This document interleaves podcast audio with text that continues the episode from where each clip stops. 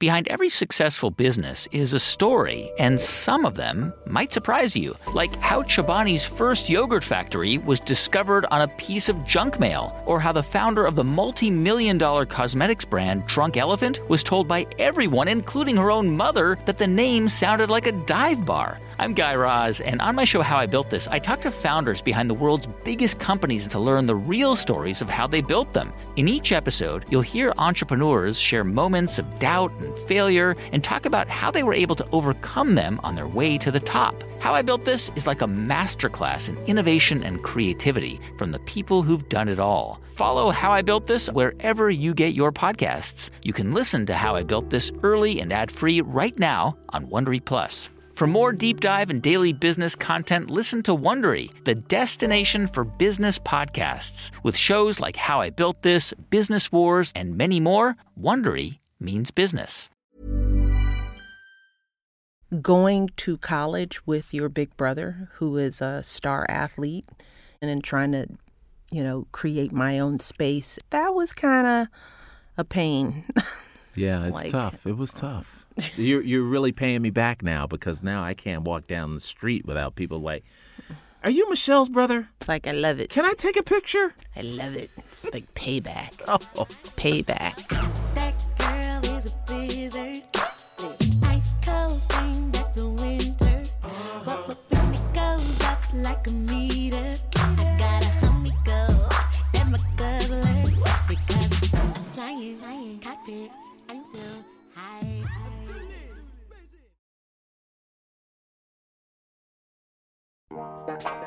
Hi, everyone. I am Michelle Obama, and this is the Michelle Obama Podcast. In this episode, I'm going to be talking about a type of relationship that means a great deal to so many of us, and that is our relationships with our siblings. So, I'm going to be talking to my hero, my first hero, my big brother, Craig Robinson. Craig was just everything to me growing up smart, hardworking, popular. After high school, he went on to become a star basketball player at Princeton and then played professionally overseas. He was very successful in business and investment banking, and he has written a book of his own. But to me, he will always be my big brother. And this relationship couldn't be more vital to who I have become. So, without further ado, welcome to my show, Craig. Thank you for Okay. having me on your show. And that sounds so odd. Oh, my sister has a show and, I'm on it. My brother is here with me on my show. We're going to just talk about life, our life growing up, um, and it's probably good to start at the beginning. Do you remember moving from South Parkway to Euclid? No, because I was one. I was a baby. I have no memories from when I was a baby. So no. Okay, okay. So we have to explain this. Parkway have to explain Gardens was in the hood, right? Right, and it wasn't quite a project, it was a co op. Yeah. but it was kind of subsidized housing. Mm-hmm, And in the back was the train yard, Mm-hmm. and it was a young boy's dream to sit there and just watch all of these things going on. There were cranes back Mm-hmm. there, there were trucks back there, men with hard hats and lunch boxes. Say a little boy's Oh, fantasy, sitting and watching grown men with lunch boxes, Boxes. and helmets. And mom used to let me sit out there and Uh-huh. eat my lunch when they were eating lunch and watch what they were doing. Oh, I remember that. you and your little boy wonder thought, we are living large. I did. We are in the back in the alley by the trains. There- it's there's like a you could have big been in, in a eight castle. foot fence with the top layer of barbed wire, That was three just rows cool. of barbed. It was like barbed wire. Are you kidding me? Do you know if you threw an apple and it hit that, it would stick?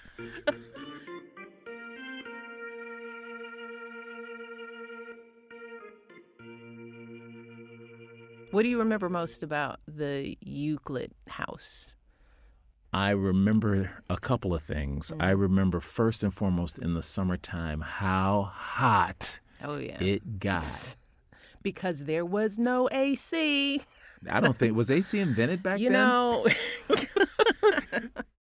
our aunt Robbie owned the home with her husband Terry, Uncle Victor Terry. Victor Terry, yes. But we called him Terry for Yes. some strange reason. a distinguished, the most distinguished man we knew at the we time. We ever knew. I mean, Terry was he was a trip. You know, now we know it as distinguished, but when we were Yeah. little, he was just kind of odd. it was you like, know? why is this guy dressed up all the he time? He wore a three-piece suit every day. Every day. Every day. He'd be mowing the lawn with his fedora on. And he still had the vest on. He took the jacket off when he was cutting the grass, when he was but he cutting the had grass, the vest doing on. yard work. Yes. he was a little Tie. more relaxed. His tie on every single day. When I think of Euclid, when I think of our childhood, I think of music. Music was the backdrop of everything. We didn't do anything without music, and that's because our father was a big jazz lover and had a huge jazz uh, album collection that he that he cherished, and our maternal grandfather, Southside, was a big music enthusiast, and Yeah. he had he had a wall full of jazz albums. I remember both of those homes, Southside's home and our home, where you walk in and Dad's got a record playing, and it could have been Dizzy Gillespie or Miles Mm-hmm. Davis or Thelonious Monk. was Thelonious his- Monk was yeah. one of his favorites. We thought that was some made up name. Yeah, you, we did. Thelonious Monk. It's like, really, Dad? Is that really his name? Who did that? Who did that to that man? The thing I liked about them is that they they didn't treat their albums and music as you can't touch these huge little kids. You, you we were taught how to use a record player properly. Mm-hmm. Remember, you had to learn how to take the the album out of the vinyl and you couldn't touch the side. You couldn't Yeah. put your fingerprints fingers on it on the you had to hold the rim like it was a precious disc and you just blow on it you know to clean out just a light blow you know you couldn't spit on it you know Right. it was a light blow then you lay it on the turntable put it on the first song and let it play you know and we used to like a certain song on an album. You tried to put it in that little groove and you'd always get in trouble because, because you, would go. or you'd scratch it Yes. you know. But we were still allowed to figure it out you know. It was there was never never any hands off. So we had our own albums and played our own music and one of our my favorites was the Jackson 5 Stop the Love You Save Yes. and ABC on the B side Mm-hmm. Yes. that was that little record on our 45. yeah, on our little bitty, little makeshift record, Record player. player, It wasn't the stereo system, but it was the thing you plugged in and you could put the disc in the 45 So you could to play, play it. Mm-hmm. Yeah. But we used to love playing the Jackson 5. Stop the love you save may be your own. Darling, take it slow. Oh, someday you'll be all alone. You better stop.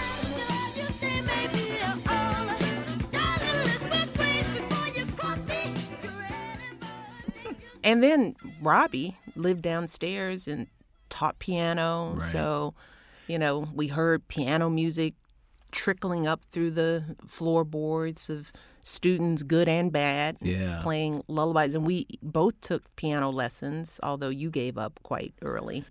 And you never looked like you practiced. You never Nah, uh, did. well, I, I would practice, but I would I practice the it. bare minimum. If if they said you should practice 30 minutes, I would practice 30 minutes in like 15 seconds. it's like, and that's it. and I'm that's done. it. I'm, done. out. I'm going on to the next thing. Uh, and and you were very hard on yourself. I'm going to digress a little bit Mm. You would practice, and here's our practice. I'm playing the tune, and I hit a wrong note, and I just keep going, mm-hmm. and then I finish it off, and then I'll go back again. You practice. You dun dun dun dun. dun, dun. Yeah, I got to start over. Dun dun dun dun dun. Got to start over. Dun dun dun dun dun dun dun dun. dun. And you just kept starting over because you had to play the whole whole thing, thing through perfectly. Well, that was That's it, mad. That's my. That's maddening. You all teased me a little bit about the perfectionism, but you didn't make me feel bad about it. You know, No, it was. It was. It was like a badge of honor slash joke slash. I hope she grows out of this.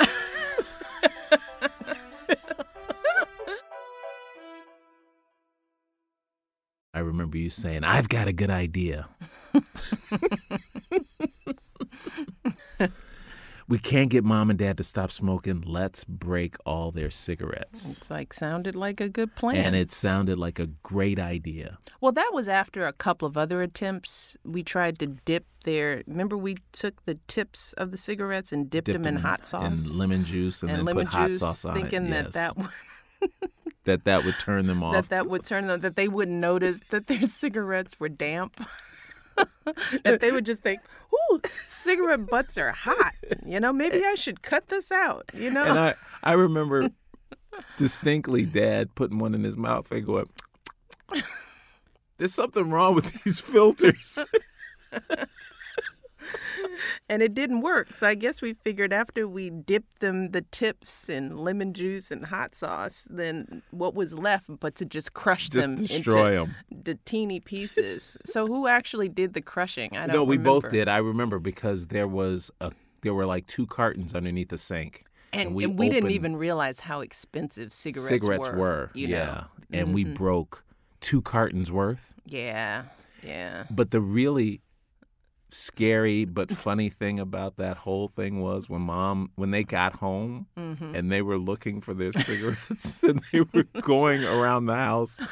And we're and we're sitting, Sitting in front there, of the TV looking like uh, "Mm, trying to look innocent Eh, but but all always thinking it's working they It's won't what be they able won't to know. smoke They won't notice that their cigarettes Cigarettes are missing. they're gone And this will be it. this will be the end of it Where they'll be like, oh, well, we can't find our cigarettes. I guess we're done with that bad habit. And then finally, mom steps on the garbage can and the top lifts up and she's, Fraser! Fraser! Get in here! Craig, Michelle, what is going on? Well, and by then we were in tears, tears because it's like you start we- thinking of like, no, we didn't really think this through. this this is not how we This thought the reaction this- would this- be. This isn't how this was supposed to end. We were supposed to end happily with people, with our uh, parents going, "Well, you young, young people were correct." And I'm glad you threw away our cigarettes, and now we know the error of our ways. It didn't work out that way. We got in trouble. we got in trouble. we got in so much trouble. Give me a, one of your best memories. Once I got up the gumption to go outside, because you know what kind of kid I was, Woo. right? You I had a, like there was a force field around that house. You never left. I know, and I write about it in the book. It's like I really did believe that little kids were kind of messy, you know? I mean, and my I liked my little world of my dolls Mm-hmm. and the scenarios I would set up with my blocks and your GI Joes and you know, so there was that part of the house for me that felt like a sanctuary. It's like Right. in our little play space, I'd have my world set up and I was very territorial. Oh yeah, see, I know. noticed. I noticed that I didn't read too much about how you used to keep me away from your situation. I think I wrote about that. I think I was honest about the fact that I didn't want you interfering. I didn't want your energy because I created a whole world for myself where Barbie and Ken, they were divorcing or they had a baby. There was some drama Yeah, going on. And I felt like your play energy would mess with my, the plot line yes, of my yes. of my doll life. I remember that about Euclid, you know, playing in the house until I got ready to be outside with the other kids. you loved your inside, Mm-hmm. but you would come out in the backyard because you were you play with me, and I don't think people really know you used to play football in the Mm-hmm. backyard. You would play baseball in the backyard. We play wiffle ball. You could hit, you could Mm-hmm. catch. We play running bases when we had a third. If Dad came back there, Well, I was like your little play dummy. yes, Because, and I talk about this because that was the part of the beauty of our relationship. Even though I could be a little brat, you always included me, and dad always expected me to be able to be your equal in sports. So you never babied me, you know? right. Like you go you can hit the ball, you can catch, you can run, you can throw, and you you guys, you and dad never excluded me from learning how to box, Right. learning how to do everything that the boys were doing. And I really reveled in the fact that I could keep up with my big brother. Oh, well, that's good. But it, it was selfish because I knew once you got good, you could come up with us to the park and be on our team. But our neighborhood community it was something that I enjoyed. Riding our bikes, you know, learning how to ride your bike for the first time on the sidewalk. Mm-hmm. And then you'd graduate to being able to cross over to the other side. That was a big step. It's like, okay, I'm on this side of the street, and now mom has given me permission to go to the corner and ride my bike across to the other side of the street and ride up and down that. And then you could graduate to riding in the street. Just Up and down the street. The big step was going around the block. That's just like Do you remember the first time we ra- rode around the corner Ah, together, around the block together? tell the story. That was. I want to hear your version. Oh, it was first of all, I was so proud that mom let me have you with no supervision off the block. She worked that up to be like you were taking me to the moon. I, you would have thought I was taking you in a car somewhere. I almost crashed because I was too busy turning around looking at you to make sure you were right behind me. I was like, You're okay. I'm okay. You okay? I'm okay. You know, thinking about that, mm-hmm. that was a big milestone for mom. Yeah. Letting your kids be independent. Yeah, And, you know, I, I think things that mom and dad let us do that mm-hmm. way yeah. sort of helped our development. You have to teach kids how to be independent, which means that at some point you got to trust them that they can make decisions on their own, which now that we're parents, you kind of think how hard that is to Oh. let your kids go, you know? To let a five year old and a, how you were seven, Seven. it showed that she trusted you, you know, which meant that I could trust my big brother. Yeah, isn't that right? something? You know, I don't know if you know this, but at Bryn Mawr, where we Mm-hmm. went, both went to grammar school, in sixth grade was when they started teaching sex education. And you know how mom and dad were about telling us the truth about Mm-hmm. everything, right? And I was very inquisitive, so the the test that the teacher gave us was just a group of words Mm-hmm. and we had to identify if the if the words were male, female, or mm-hmm. both. Mm-hmm. Well, I got all but one word right. Mm-hmm. Now, part of it was because I could take tests the right way, right? Because I knew if I didn't have this piece of equipment, it probably was the women. You're right. And the one I got wrong, menstruation. hadn't heard the word uh-huh. ever because I'm older than you and you hadn't mm-hmm. gotten there yet. Mm-hmm. And mom never talked about it. right. So I put that under Men. men, because it had menstruation. That that wasn't a problem. Uh-huh. The problem was I only got one wrong. So uh-huh. mom got a call from the school saying, "We have something we'd like to talk to you about. We had a sex ed test, and your son got too many right. That's crazy. Isn't that crazy? Yeah. And she went up to school and So what were they? him. Were they accusing you of cheating? Were they no, accusing you of being no, being, they. I don't know, what they were accusing me of of. being a pervert? Were, what, I mean, what was the what was the problem? I think the problem was they were worried I was too far ahead to be in the class with all these kids who didn't know these for sex ed. for sex ed, Where were they going to put you in an advanced? I don't know. Yeah, I know. Were, Were they, they gonna move- send you to the Playboy Mansion? I don't. You know. I mean, what? I, it's, it's like sometimes the logic of grown people as they deal with children, right? and So- it, it, it it's it's it is a real testament to mom's parenting because she didn't go crazy. Mm-hmm. She went up and talked to the teachers and said, "Did it ever dawn on you that when kids ask you questions, you just tell them the right answers?" Mm-hmm. I- I think for me, having a voice, Mhm. a lot of it happened because I always knew I had parents that would back me up. Right. They would get us if we did something wrong. They would. They weren't these kind of our kids can never do no wrong. But when we were right, you know, when it was fair, when we had truth on our side, they were right there with us. So it made it easy to go to adults who were in charge of us and just ask simple questions like this isn't fair. I don't mm-hmm. know why you you're accusing me of that, you know? And a lot of kids don't have that. We were we were fortunate to Yeah. have that in our parents. Absolutely. another fond memory of dad was the time I asked him, I said, Hey, dad, are we rich? Mm-hmm. And he didn't rush to an answer like, No, we're not rich. He said to me, What do you think? You think we're rich? And I said, and this was typical Robinson mm. parenting, right? Ask you the question that you just asked them while they were thinking about how they were going to answer it. And I said, Well, we get to eat out every now and then. We go to a the drive-in, which we, you know, we got that deal, was a right? big deal going to the drive-in, and we have our own car. A lot of our friends didn't have cars. Mm-hmm. You know, we live in a nice place.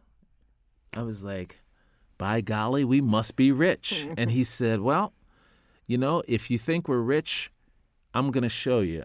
The next time I get paid, I'll show you how our budget works.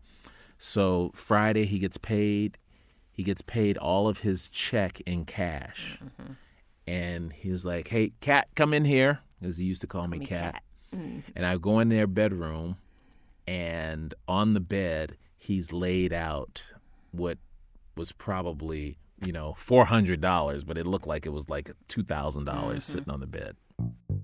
And he said, Well, here's what I get paid. And I was like, Oh my God, we are rich. and he's like, Wait, whoa, wait a minute, wait a minute, hang on, hang on. He's like, where do we live? I was like, well, we live here. He's like, well, we have to pay rent here. And I was like, oh, yeah, that makes sense. So how much is that? And he takes a few 20s off and he puts that aside. So that goes over there.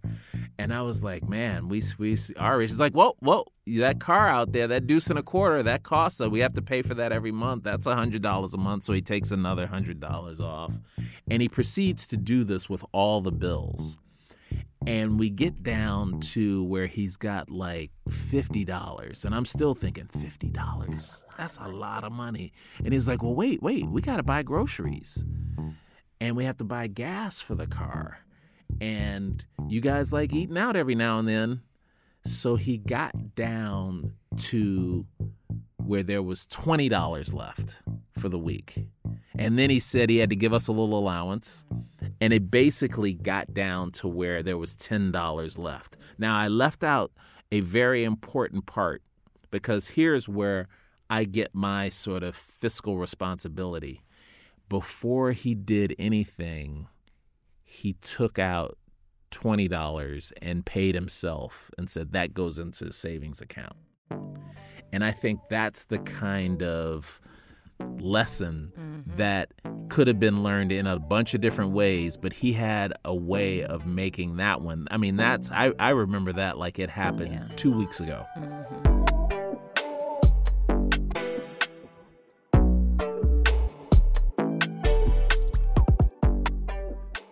This conversation with the former First Lady, Michelle Obama, continues after the break.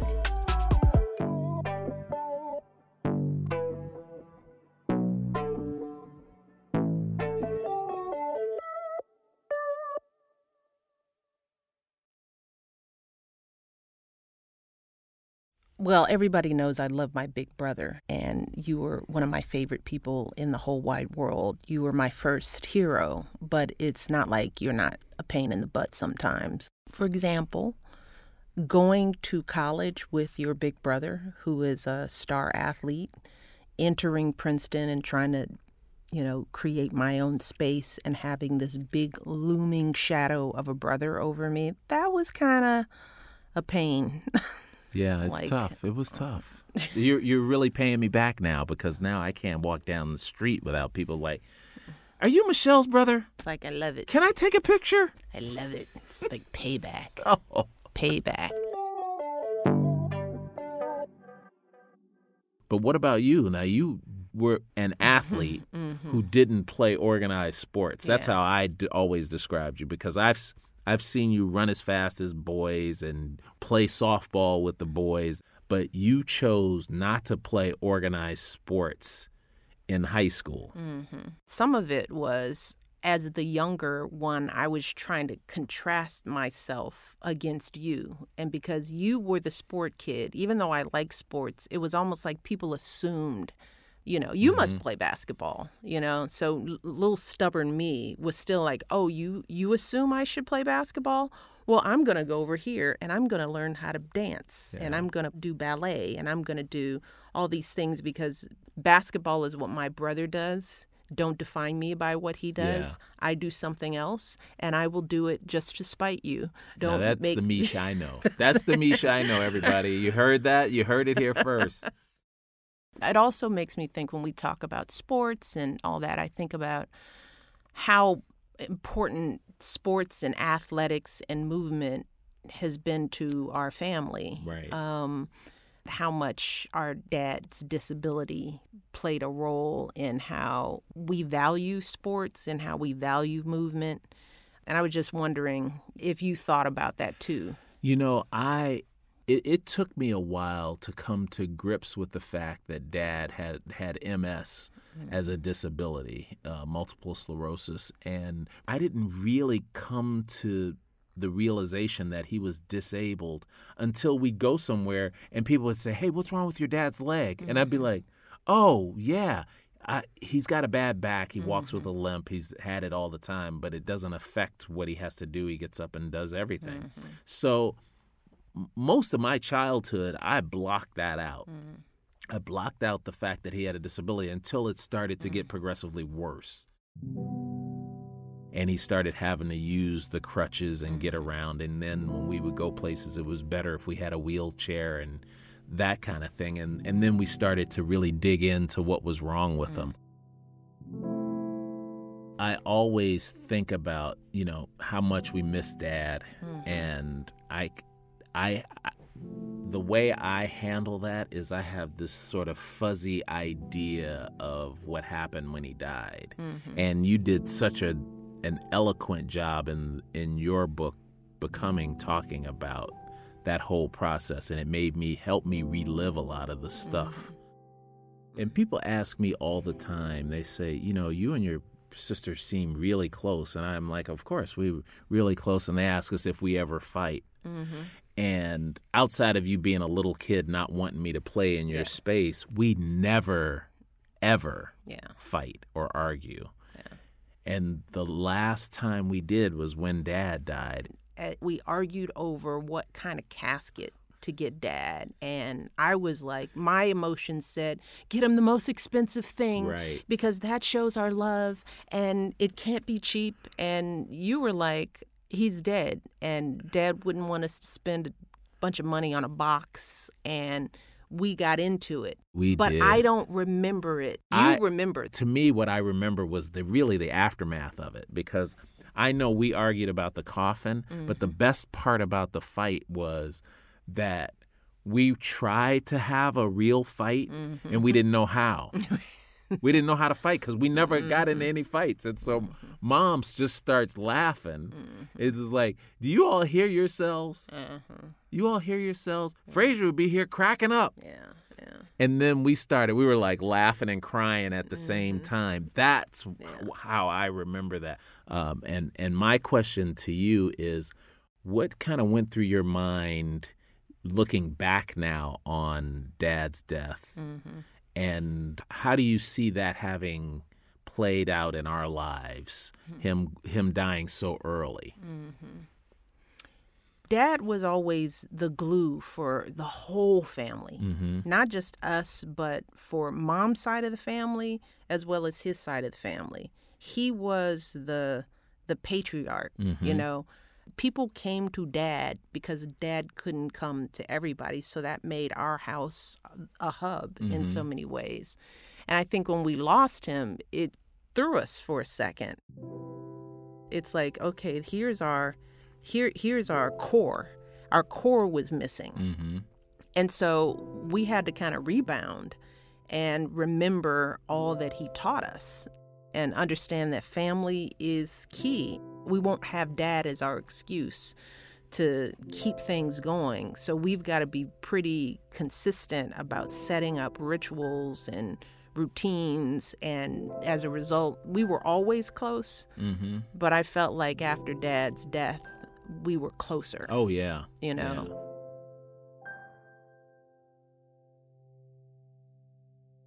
Well, I got I I I'm trying to remember the when I really started being protective of who you because you were such a mature youngster hmm. that I was never worried about somebody being with you who I had to worry about.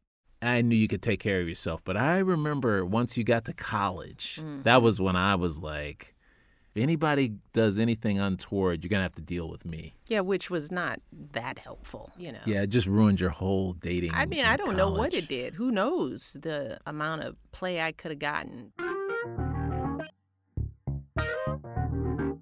There may have been one or two guys you dated that I absolutely did not like, Mm-hmm. but for the most part, your decisions on who to date were solid. Mm-hmm. You know, just being able to judge people and develop your own relationships and be able to navigate that at a young age. And you were usually a pretty short term dating. Eh, let me date this guy for a month. Nah. And then lo and behold, you meet uh, Barack Obama. So after a while, you were like finally gonna let us meet him. You drove up in your nice black Saab, and you were driving, of course, and and he gets out of the passenger side. And I remember the first thing Mom said, "Ooh, he's tall. He's kind of good looking." What you thought of him was important to me. Right. So I did ask you in the the way that we learned that you could check out the character of another dude was to take him on the court and play some basketball. Yeah. And I'm like, "Whoa, wait a minute, wait a minute." We this is professionals I play with. We can't just be bringing some guy there. It'll make him look bad. So I was like, oh, let me figure how to do this out. So we have this pickup game, and when you play pickup basketball, a lot is based on integrity because you have to call your own fouls. There are no mm-hmm. referees. And there's always that guy who mm. acts like he's a good dude until he has to make his own calls, and he's calling fouls all the time. Well, Barack wasn't that guy, and that was good to see. That was the first thing. The second thing is he could actually play a little bit. He wasn't lying about, About that he played, he how was. good he was. Right. He was just like, "Ah, I play a little bit, and it spoke a lot to his authenticity Mm-hmm. as far as I was concerned. That was kind of a big star in his column that said, "Okay, we can keep going forward." Yeah. So thank you Yeah. for that, dude. You- my pleasure. My- I'm that. glad it worked out. because of dad's death, you were the person that I would go to. So in in that way, I depend on you more Mm-hmm. for all the things that dad would do, for that double check, for that gut check, for that I'm feeling nervous, just like when Barack was running for office, you know. I mean, it's like talking to you about my fears about it, you know, having you assure me that this is going to be okay. Like you were the one that said, you know, you married a guy who has this kind of ambition and this in in his heart. So what are you going to do? You might I don't know if you remember Oh, I remember said. it. I remember it because you were in one of your moods where you were like, "Nah, I want my husband to be like Fraser Robinson." Mm-hmm. And first of all, that's not fair to anybody. Right. That dude, he was a special guy, and there's no way you were going to put that pressure on any guy. It would never work. You'd never be married. But second of all, was what I said about I was like, listen, you're trying to penalize because uh, let's face it, none of us thought that Barack could do what he was talking about doing. Mm-hmm, you know, mm-hmm. I mean, I Mm-hmm. Well, I don't know that he thought he no, well, he could. I will tell you, he mm. may not have told you this, but when we first met, and he came over for the first Thanksgiving, I figured I'm going to do the brother-in-law thing and take him to the side. Hey, man, mm-hmm, Dad's not here. What do you think you're going to be doing f- for your future? And he was like, "Well, I would love to try this political thing." And I was like, "Oh, really?"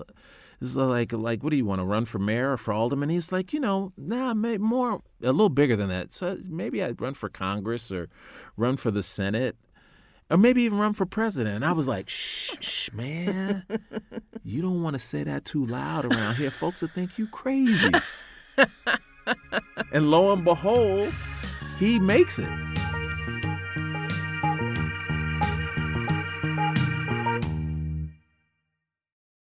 Do you remember when you first became first lady? I mean, Yeah. actually, the first time when we were having dinner, waiting for the results to yeah, come at in. the at the Hyatt or wherever we were. and we had this dinner we were going to have that was going to be normal no TVs Mm-hmm. nobody had their phones on the table and all the kids were there Mm-hmm. and we're sitting there trying to talk about things as if we were you know had just played had had the kids had a soccer match and we're over on a Saturday afternoon like we would normally do and all of a sudden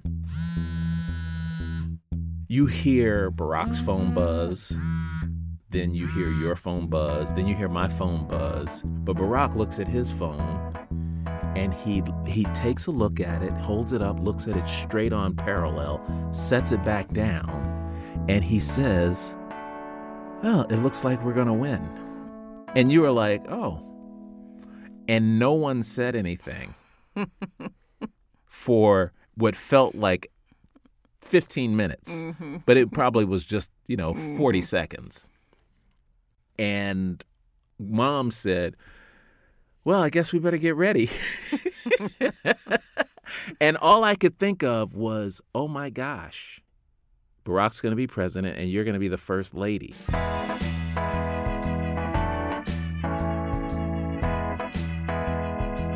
And then let's jump ahead to see you guys on that stage. Well, first of all, when you guys went out on stage before we did, At just to- Grant Park. at Grant Park, Lit up lit up, filled with people, a whole row of media the bulletproof glass with the bulletproof glass, and everything time. just came hitting. It was like this has to be a television show, Mm-hmm. and then you guys go out there, and it's like you're the Beatles. Hello, Chicago.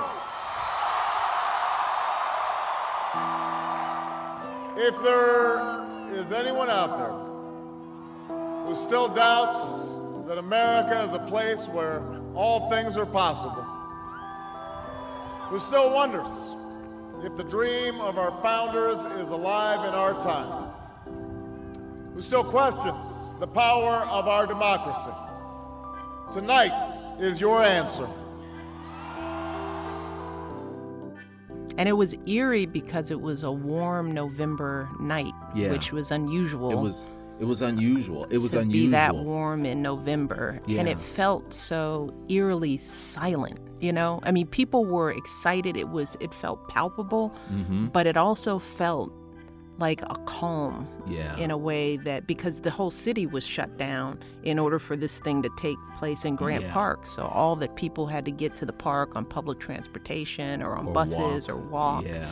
And those tens of thousands of people all parked somewhere in the city and walked to that park that night. And and what I remember distinctly was there was a feeling of both relief mm-hmm. and hope. And what people ask me all the time once you got there mm. was, "Hey, how do you deal with the fact that people say all these horrible things about your sister and your brother-in-law and you know, they don't understand how we view life, right?" And I always would tell them, I was like, "Listen, we grew up with Fraser Marion Robinson. First of all, you do not really care what people who don't know you think mm-hmm. about you. That if you're doing what you love to do mm-hmm. and you're doing the best job that you can do, it doesn't matter what those people say. And I just use that when I would listen to people talk about you on Fox or on CNN or they you know they write mean stories and people would try and get me to be upset about it and I was like listen these two are doing what they love to do and they're trying to do the best for the most people.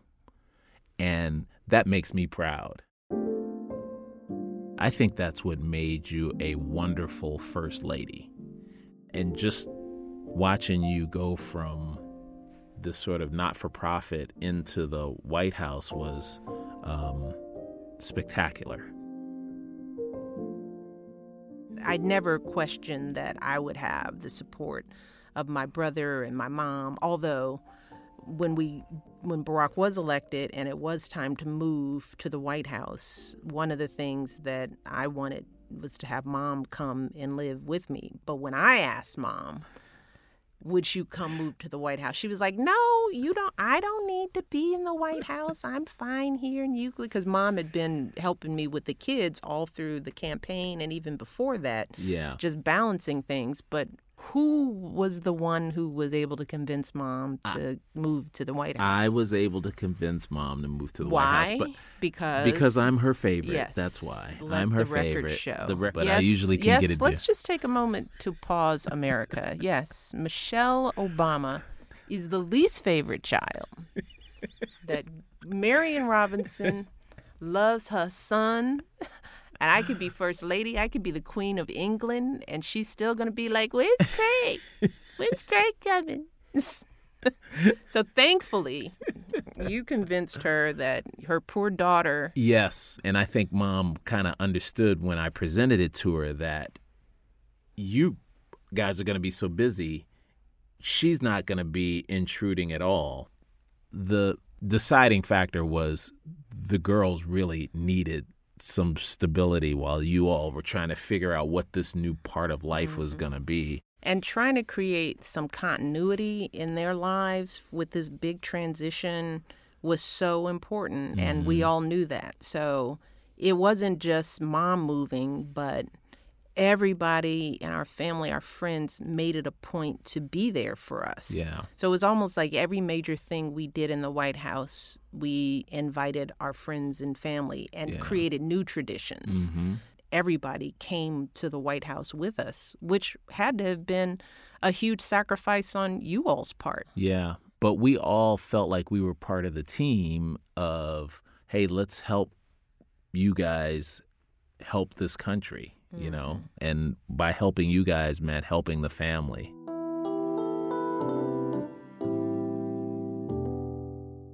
Of all the things that people want to talk about mm-hmm. with you guys in the White House, right? Air Force One, mm-hmm. the White House itself, Camp David. The most questions I get are about Secret Service. Yeah. So people think that that's this glamorous thing that you have that they don't realize is so intrusive and out of the ordinary. So how do you how do you deal with that?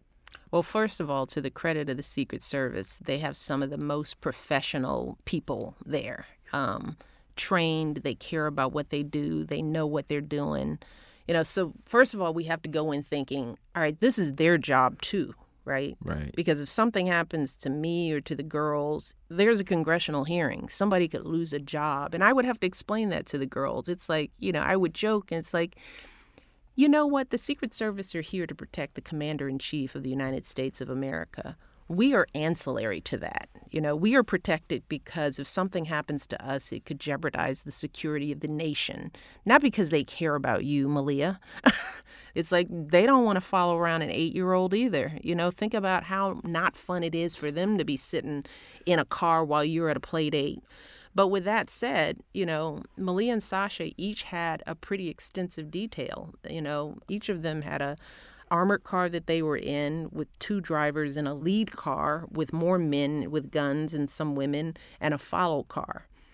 Imagine a second grader. That's how Sasha went to school every day. Mm-hmm. That's how Malia went to school every day. This was all great when the kids were little, right? Because their agents were like their best friends. It was like uncles. And mm-hmm. so you had mm-hmm. agents that they were out at recess with the rest of the kids, pushing the kids on the swings, and they were in classrooms, and kids would bring the agents cookies and make sure. So the whole school kind of started to know. You know, that Malia and Sasha had a detail. We also were lucky that the girls went to the school with the Biden grandkids um, as well and are good friends. So Malia and Sasha weren't the only kids in their school with a detail. So that kind of helped. Like when Barack was coaching the Vipers, Sasha's fourth grade uh, rec basketball league. These fourth grade girls from their school were on a parent led team, and Maisie Biden was also on the team. So imagine on any given Sunday when the girls were playing, you know, you have me in the gym, the president of the United States, the vice president, the second lady Jill there, and everybody's detail is in this little YMCA gym, Packed house. packed house, half of them because we brought like 100 people that are guarding us. And you got agents lining up on the wall trying not to cheer, and Joe's yelling at Maisie, screaming, Score! Score! It, it was a scene. It was kind of a spectacle. the, the leaders of the most powerful nation were in a gym watching fourth grade girls go In up and down basketball. in bad basketball.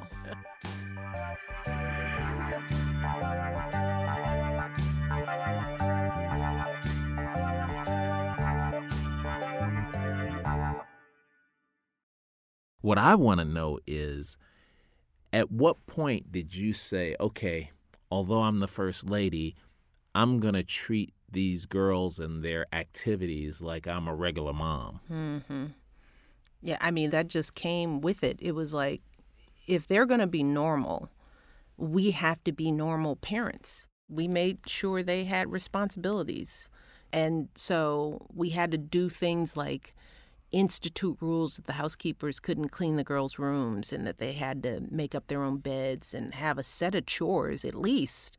You know, we grew up, you know, we each of us we had our own set of responsibilities. Right, right. I don't know if I remember what you did, but, but I know I had to clean the bathroom. Right. We each had to do the dishes. We had our shared nights of doing the dishes. Yep. What was your what what did you do? I had Monday, Wednesday, Friday. You had Tuesday, Thursday, Saturday, and mom did them on Sunday. Mm-hmm. I also had yard duty, cut the grass, rake the leaves. I also, and what, do you like? Well, I don't know what your duties well, were. I- they weren't my duties. I Did you thought you take the just- garbage out? I took the garbage out. I'm sure I took the garbage out at some point. Yeah, after I left, but I spent my years taking the garbage out.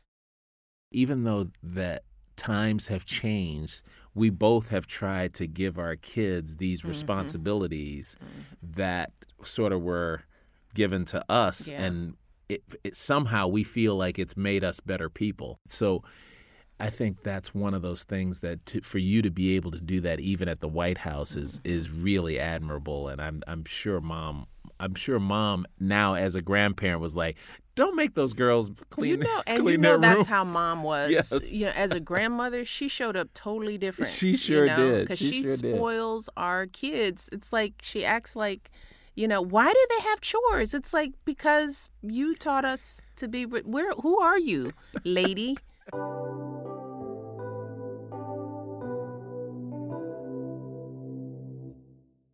We grew up with elders in our midst. I mean, and we watched people age. You Mhm. know, when uh, our aunt Robbie got, she developed cancer. She had to be taken care of. Mhm. Remember when Terry, her husband, got older? He had dementia yeah. and would, you know, there was always the, uh oh, Terry got out.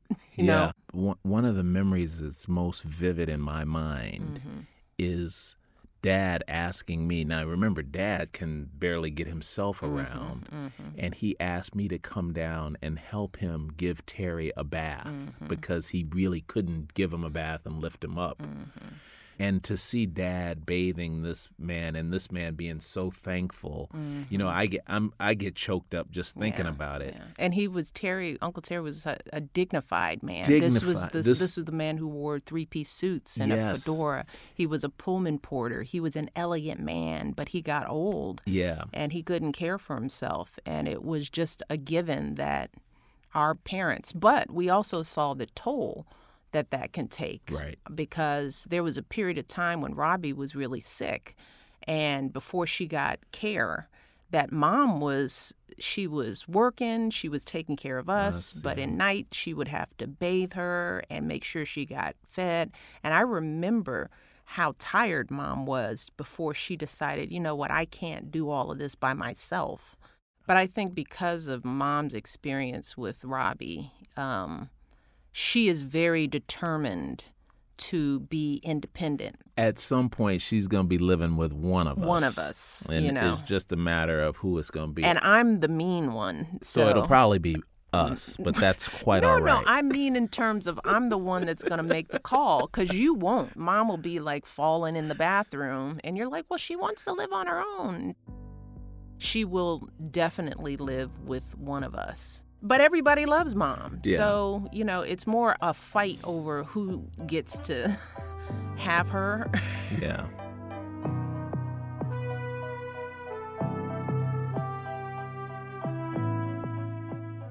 And the other thing that I kind of take away from our childhood, and I think one of the reasons we get along so well, the fact that I never felt like I was competing with you. And I think that mom and dad did a good job of recognizing us as individuals. And so I've tried to do that with Malia and Sasha is like give them a moment, you know, to show me who they are, Mm-hmm. right? Because you know, like I said earlier, kids come here with a certain temperament. I was always feisty. I was always an internal perfectionist. Sasha's temperament is different from Malia's. Right. That's different from Leslie, your mm-hmm. daughter. That's different from Avery. And it's like you've got to give them space and parent the kid you have, not mm-hmm. the kid you want. Right. And mom I- and and dad were good about that. So I always felt secure in who I was mm-hmm. and fine with who you were. Right. You know, your success was my success. I wasn't competing with you.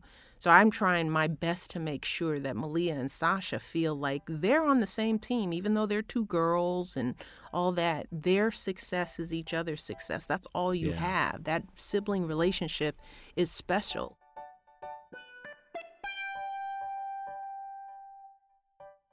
What dad showed us is that in order to build meaningful relationships with people is that you have to show up for them relationships whether it's sibling or parent child or friend relationships they don't happen through osmosis. They mm-hmm. happen because they, they make a decision to be very deliberate about connecting with people. Mm-hmm. And the connection can look like a bun- bunch of different things right? It can be a phone call it can be a text it can be a whole dinner or a set of conversations.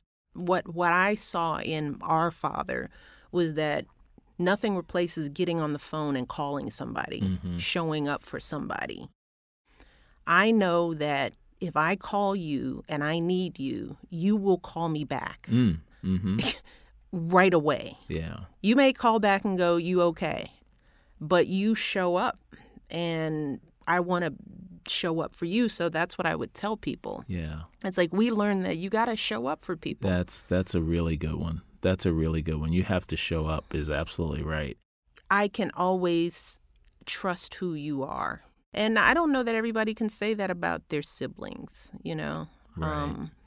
that I know I know who you are through and through. I mean, that's that's the wish that I have for all of our kids is that all of our nieces and nephews, um, like our kids, that they show up in the world. Mm. I don't care who who they are, what their titles are. I don't care how much money they make. I don't care whether they're famous or not. I want them to show up with empathy, with consistency, with honesty, you know, with decency and if we if we can pass on to them those traits that our parents passed on to us, I will tap out and view us as successful old people. when the time comes. Well, I want to thank you, my big brother, Craig, for uh, taking time to be on my podcast. This has been an enlightening conversation full of fun and laughter and humor. But this was really enjoyable. Love you. Love you.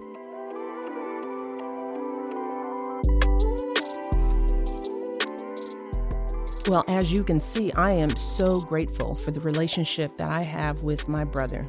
To be able to trust him, to be able to count on him, to know that he's always going to show up for me, that's a gift that I cannot replace. And so, if you have a sibling in your life, whether that's by blood or by choice, I hope that you'll take some time to dig into that relationship with them too. I bet it will be as meaningful for you as it was for us. Thanks so much for listening, everybody, and I will talk to you again soon. The Michelle Obama Podcast is a Spotify original, presented and produced by Higher Ground Audio in collaboration with Dustlight Productions. From Higher Ground Audio, Dan Fierman, Anna Holmes, and Mukta Mohan are executive producers. Janae Marable is our editorial assistant. Adam Sachs is our consulting producer. From Dustlight Productions, Misha Euceph is the executive producer. Arwen Nicks and Jonathan Shifflett are the producers. Additional production support from Mary Knauf. Jonathan Shifflett is also our engineer. Manika Wilhelm is the archival producer and transcriber. Rachel Garcia is the Dustlight editorial assistant. Daniel Ek, Dawn Ostroff, and Courtney Holt are executive producers for Spotify. Special thanks to Mackenzie Smith, Joe Paulson, Christina Shockey, Melissa Winter, Chynna Clayton, Alex May, Caroline Adler Morales, and Merone Hailemeskel. And thanks to Clean Cut Studio, Search Party Music, Tyler Lechtenberg, Dylan Rupert, Carolyn Lipka, Young Creative Agency, and Diara Nazarian. Our theme music is by Stevie Wonder. Original music by Andy Clausen and Telly Fresco. The song you heard at the beginning of the show is Spaceships by Tank and the Bangas. Thanks for listening to the Michelle Obama Podcast.